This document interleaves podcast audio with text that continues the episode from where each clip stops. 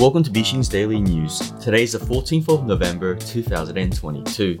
We will cover a follow up on the FTX fiasco, Binance's push for self custody, and details on EIP 4844. Let's get to it.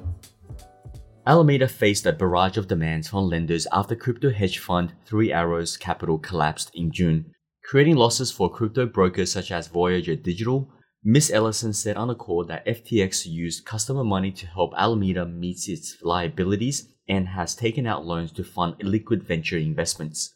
With the bankruptcy coming out afterward, SBF resigned as CEO and an administrator in FTX's official Telegram channel stated this troubled cryptocurrency exchange may have had all of its cash stolen in a hack.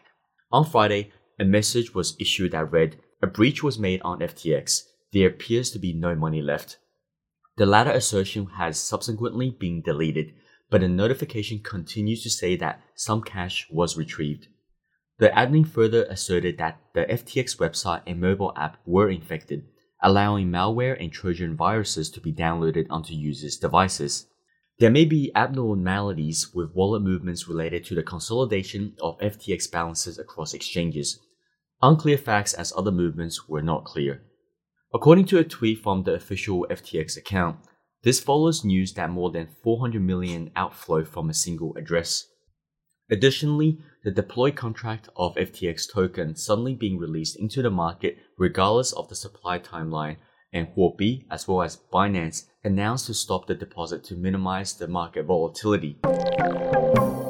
Changpeng CZ Zhao, the CEO of prominent cryptocurrency exchange Binance, urged crypto community members to use Trust Wallet to take personal ownership of their digital assets, causing TWT, the app's native token, to reach a record high.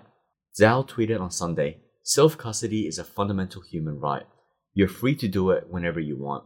Just be sure to do it correctly. Discuss Fish, CEO and co founder of Cobo, also mentioned that MPC technologies will be more and more important to prevent CeFi and DeFi from manipulations. As investors reconsider how to protect their assets in the wake of the collapse of cryptocurrency exchange FTX and the following attack that stole 600 million worth of coins from its wallets, Zhao is pushing for self custody. Trust Wallet, which Binance purchased in 2018, is a decentralized hot wallet that makes storing cryptocurrencies and non fungible tokens easier. It works with various blockchains. According to Blockware Solutions Market Intelligence newsletter, which was released on Friday, you have not purchased Bitcoin until you receive the inner wallet for which you own the private keys. Exchanges' persistent careless handling of user funds is evidence that you cannot rely on them to actually have the Bitcoin you paid for. The saying, not your keys, not your coins, is more true than ever. EIP 4844 is on the rise. It's a new transaction type that makes it easy to write cheap but ephemeral data on layer 1. The data, represented as blobs, relies on some nifty new cryptography to ensure that it is available long enough for L2 to use. There are plenty of resources on that topic. Here, we'll cover the overall effort to push EIP 4844. The idea for EIP 4844 implementation originated at the ETH Denver 2022 hackathon, where our own Protolambda and Terence Chain from Prysm and a few other participants hacked an early prototype.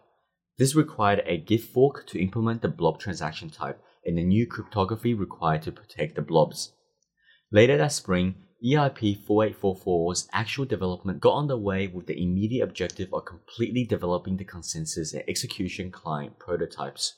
We were aware from the beginning that Ethereum community needed to be fully supported in order to bring an EIP of this size to the mainnet. Although the anticipated hard fork wasn't for another 9 months, we needed that time to find any significant problems with the specification before testnet. For EIP 4844, the first milestone was completed in the early summer using Prysm and Geth forks. This was the first time it had execution and consensus clients that were entirely spec compliant. This experiment taught us a lot, including where the specification needs more specifying, how to simplify implementation, and the reasons for performance problems. The speed at which blobs were verified is one notable issue that we still needed to address. In order to update the specification and boost the effectiveness of blob verification, we developed a novel application of nearly forgotten 1970s maths with the help of Ethereum Foundation researchers. We anticipate that the cost of rollup layer 1 transactions will be cut by at least 20 times once EIP 4844 is implemented on the mainnet and data availability, also known as blob space, is made available for L2 use. We anticipate that all rollups will utilize blob space to lower transaction costs for their users. It will be interesting to see what blob transaction application the Ethereum community develops. EIP 4844 will produce a new set of applications that requires access to affordable and readily available data without compromising on security, ranging from blob splitters to NFT metadata. To continue hearing more, please subscribe to BixinVentures.substack.com for daily newsletter and follow Twitter account Bixin Ventures to hear the rest. This is Celine from Bixin Ventures. Thank you for listening, and we will see you tomorrow.